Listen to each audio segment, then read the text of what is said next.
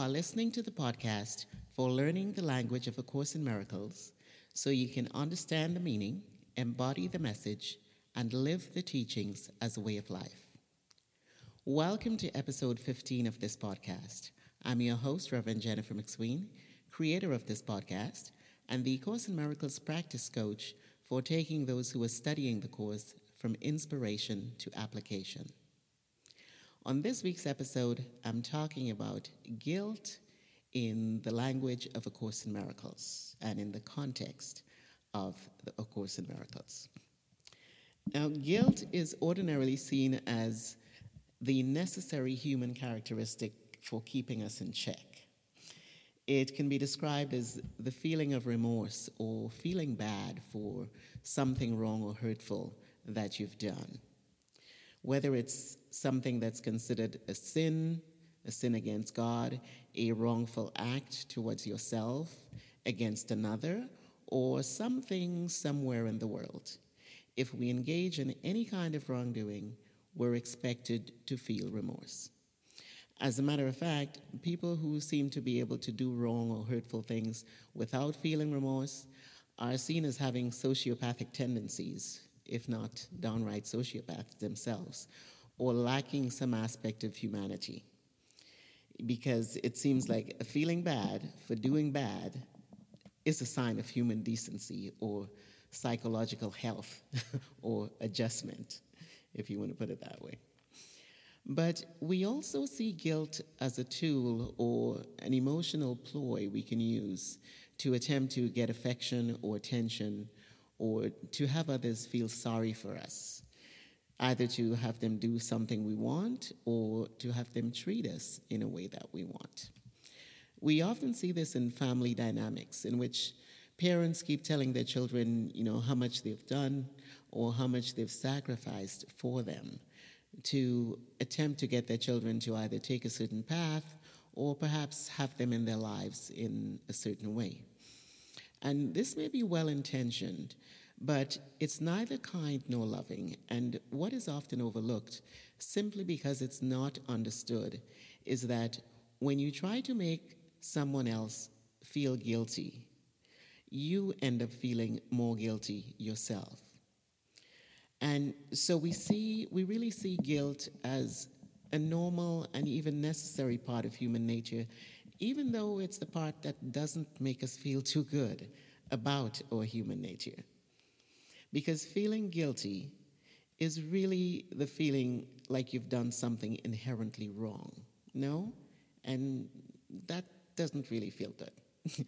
so, this is what we all feel as human beings like we have done something inherently wrong. Now, this is not something we're aware of on a conscious level. It's like this undercurrent that's always there. So we attribute the feelings of guilt we experience to things that we do or say or that happen to us, uh, you know, either knowingly or unknowingly. And we end up judging and blaming and condemning ourselves, believing that we must have done something wrong that led to the guilt we feel. It is this misunderstanding of what guilt is and the misperception of its cause that not only keeps us feeling guilty, but is the number one reason why we find it difficult to forgive ourselves and seem to feel unworthy and always fearing that we will get that well deserved punishment for that thing, whatever that thing is that we did wrong. And here's why we feel this and why we seem to have this ongoing, underlying undercurrent. We stand on the platform of feeling of having done something inherently wrong. From the perspective of the Course, the experience of yourself as a body, a human being, is experiencing the idea of guilt in its most literal form. Remember, one of the Course's most basic metaphysical premises is that all that is ever taking place, in our life, in the world, is that you're experiencing an idea in the mind in some form. Experiencing yourself as a body, then, is a form in which you will experience the idea of separation, compliments of the ego's thought system. Believing that the separation really happened, that we did separate from God, we believe that we committed an unforgivable sin against God, the ultimate wrongful act, because we secretly believe that separating from God is equivalent to attacking and destroying God. And for this, we feel deeply guilty, inherently guilty. Since, as we think, we then experience, having this constant underlying thought of having done this horrific that is so inherently wrong. This is what guilt is. And this thought of guilt then gets projected or reflected in different forms that seem to be outside us in the world then. The Course actually states that the world is the witness to your state of mind. Guilt, which is the state of mind to which the world attests, can be more clearly understood in the form of the acronym for GUILT, G U I L T, uh, that I shared in my book, True Forgiveness. The acronym for guilt I described or I shared was the idea that a godless, unjust, insane, lacking, or limiting tragic thought could be true. G U I L T. Let me explain. The world certainly appears to be godless, no?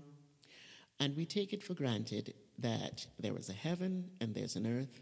Heaven is where God is, earth is where God is not. God is definitely not seen to be here. And for many people, particularly religious practitioners, their focus is on praying to bring God into different areas of, of their life or of our lives and different parts of the world because the idea is, or the, the misperception or the misperception is that if God was here, things would be better. We would be happier, there would be peace, we wouldn't get sick, we wouldn't die, horrible things wouldn't happen.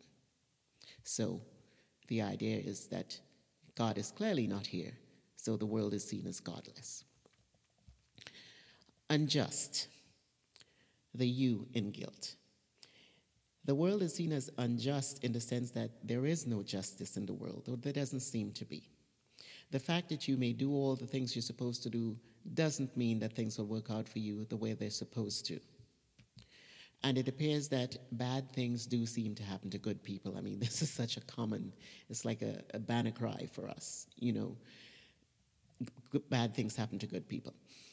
And the way the world works, does seem to be insane, or I don't know if works is an accurate way, the way the world doesn't work, right?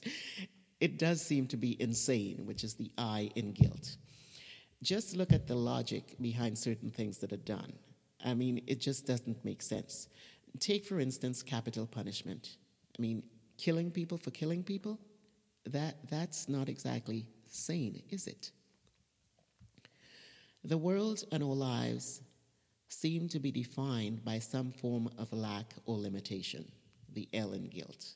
Nothing in the world is unlimited, and we always seem to be lacking something. And we especially never seem to have an abundant supply of everything at the same time, whether it's love, money, health, success, happiness, or whatever it is we think we lack we're always lacking something. And tragic, the T in guilt, well, the world is defined by tragedy. Hundreds, if not thousands, of times a day in different areas of our lives and in different parts of the world, tragic, horrific things happen. And on a personal level, everything in our lives, even our very life itself, comes to a tragic end. You know? So, in the form in which the world appears, the way we experience it, does the acronym for guilt justice? I mean, just think about it. Everything about this world appears to be godless, unjust, insane, lacking or limiting, and very tragic indeed. All this is a direct reflection of the idea of guilt that's in our minds. And so, from this perspective, guilt is a part of the human experience, but only in the sense that it reflects the idea of what it means to be human, which is that you will feel as if you have done something inherently wrong. But in the metaphysical context of the Course and in the language of the Course, guilt is nothing to be guilty of or to feel guilty for, because it is simply your experiencing the idea or the thought of guilt in its most truest form. You have done nothing wrong. So that's it for this week's topic guilt. Thank you for listening to this week's episode of the podcast for understanding the language of A Course in Miracles. Tune in next week when I'll be talking about judgment, which is the third part of the unholy trinity that causes all the drama in the world fear, guilt, and judgment. If you enjoyed this episode, please leave me a review.